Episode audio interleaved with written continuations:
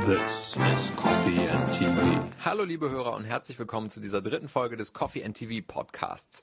Heute gibt's mal wieder ein Interview zu hören. James Walsh singt normalerweise allerlei nette Melodien bei seiner Band Starsailor. Am Montagabend hat er mit mir geredet, bevor Starsailor in Hamburg ein umjubeltes Konzert gespielt haben. Hören Sie nun unser Gespräch über Familienglück, Fußballfans und dubiose Todesfälle. You're in the business for eight or nine years now. This is longer than the Beatles were releasing records or than Nirvana ever existed. Yeah. Uh, what has changed in the time, in the last eight years? Um, a lot. I think uh, when we started out, we were all young, um, had no commitments, and it was just like a a, a lot of fun and a, an easy ride, really. Uh, and now we've got family. So it's not fun anymore. No, it's terrible. No, no, it's it's still a lot of fun. Still uh, really enjoy it. Um, but the motivation and the things like that have changed because now we've got families and commitments, and we've got a different kind of drive. Whereas before it was just rock and roll, kind of go out there, have a good time. Now it's like you're thinking about your future, and you you have to. Uh, have a different mindset, I think. So does this mean that you start writing songs and try to write hit records because you want to have money for the family? Um, not really. No, you just uh, I think you're more committed to everything, and uh, yeah, you just want to make sure that you you make a good record because it affects more people, whether you do or not, really. So um, have the topics changed that you write about, or is it just that you grow older and so naturally the topics change? Um, yeah, I think it's inevitable that you you can't uh, you can't keep writing sort of heartbreak songs when you're in a happy marriage. Um, although that you can still do that if you're writing about other people's situations. I think that's what changes really. It's when you're young, your your situation like romantic and in your life it, it changes all the time. Like you with different girls and different situations, and then when you settle down, you you're with the same person, and it gets more settled. So you have to look at politics and uh, different stories you hear from other people for inspiration. Um, you uh, mentioned politics. Uh, there's a song called Stars and Stripes on the new record. Uh, on the last record, there was the line, I don't see myself when I look at the flag, a line I really like. Yeah. Um, so, um, do you consider yourself a political person and your band a political band? Um, not not in the same way as like Billy Bragg or Well- Bono or people like that. I think sometimes we'll touch on politics, but hopefully in a in a fairly um, more like Bob Dylan, where he, he'd kind of tell you a story and allow you to make your own mind up rather than be too chest beating kind of. Um, apart from maybe the the song that you mentioned, where it's like I don't see myself when I look at the flag. I think some people are too nationalistic and too kind of wrapped up in their country and pride and stuff. And I think I belie- I'm a much more a believer in my town and my family and my individual pride, really. But on the other hand, you're football fans, right?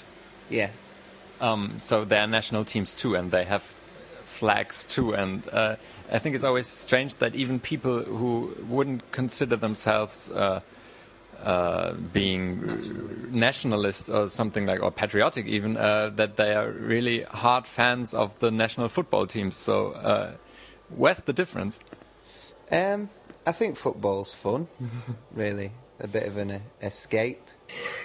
Um, Cheers. and it, it's something which unites all the different communities. Whereas um, some kinds of nationalism, like the BNP and, and people like that, they they uh, they're more divisive, and they they're quite uh, strict about who they who they see as part of their under the flag, whereas football, I think, is a bit more welcoming and blacks, whites, Asians, everyone kind of gets behind the football team. Um, so we have an election in Germany next weekend. Uh, have you seen any of the posters for the parties? I've seen Angela Merkel everywhere. Yeah.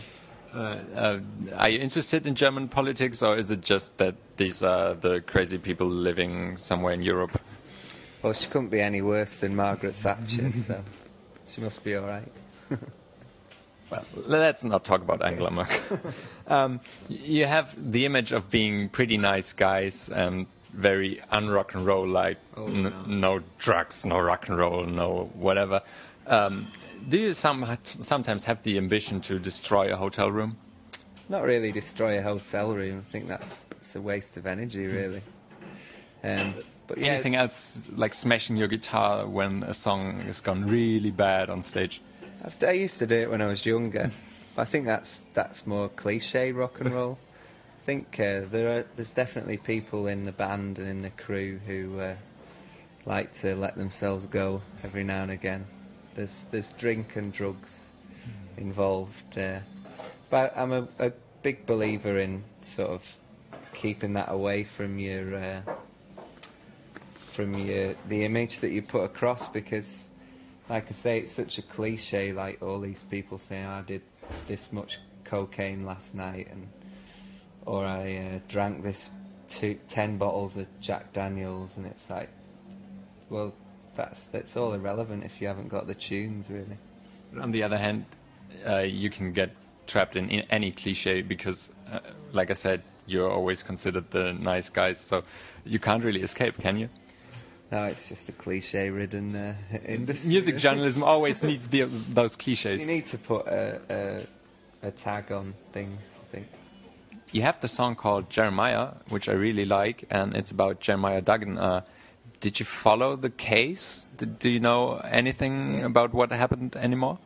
Um, I'm not sure what's happening now, but certainly around the time that the third album was out and when the song was written, um, we were following the case, and uh, yeah, there was definitely a few appeals were uh, due to happen, and um, you've just reminded me really to kind of see how that that thing was panning out. Why do you know what?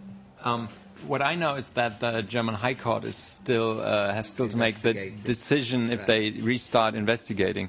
Okay. And um, because I got interested in the case because uh, I got interested in the whole movement, the LaRouche movement behind Yeah, that, yeah. because I think it's really scary and strange and all this.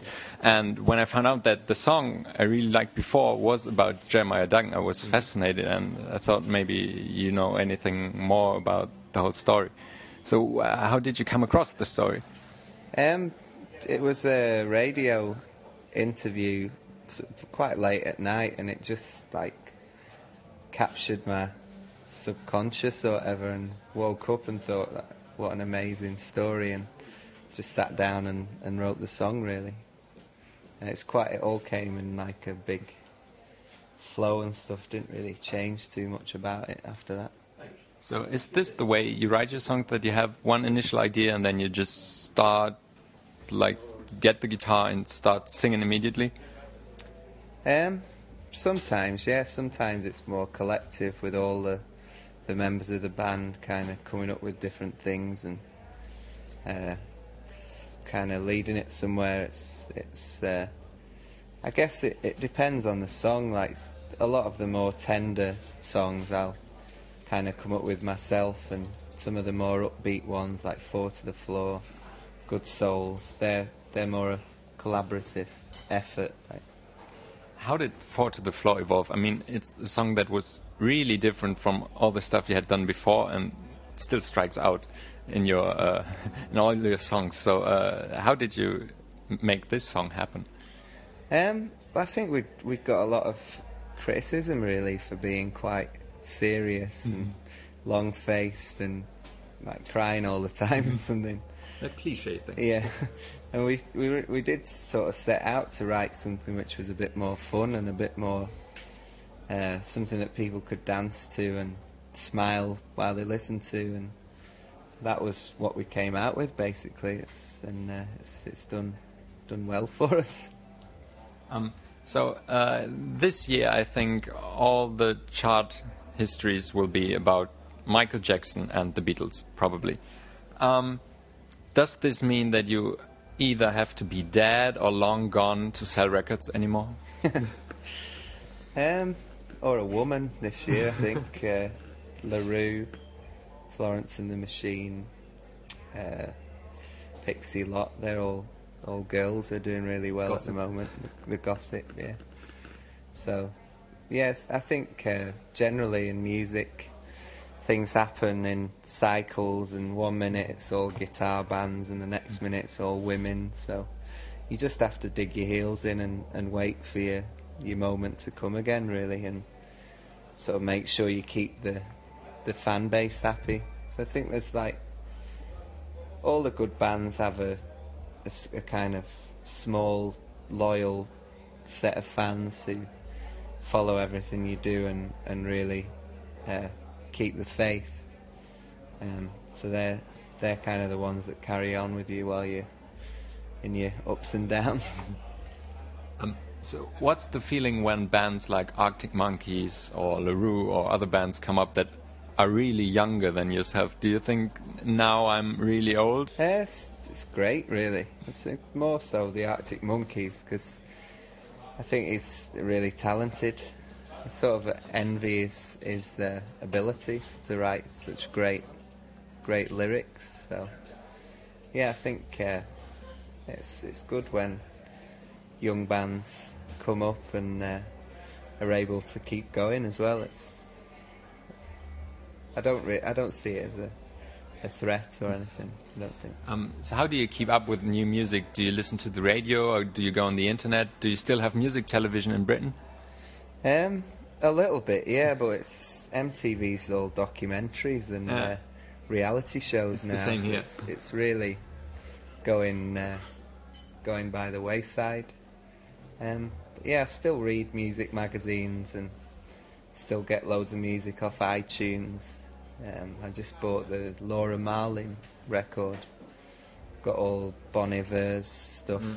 so that would sort of tell you something about this. The stuff that I listen to is quite emotional, and tender, and stuff. So fitting in with the cliche.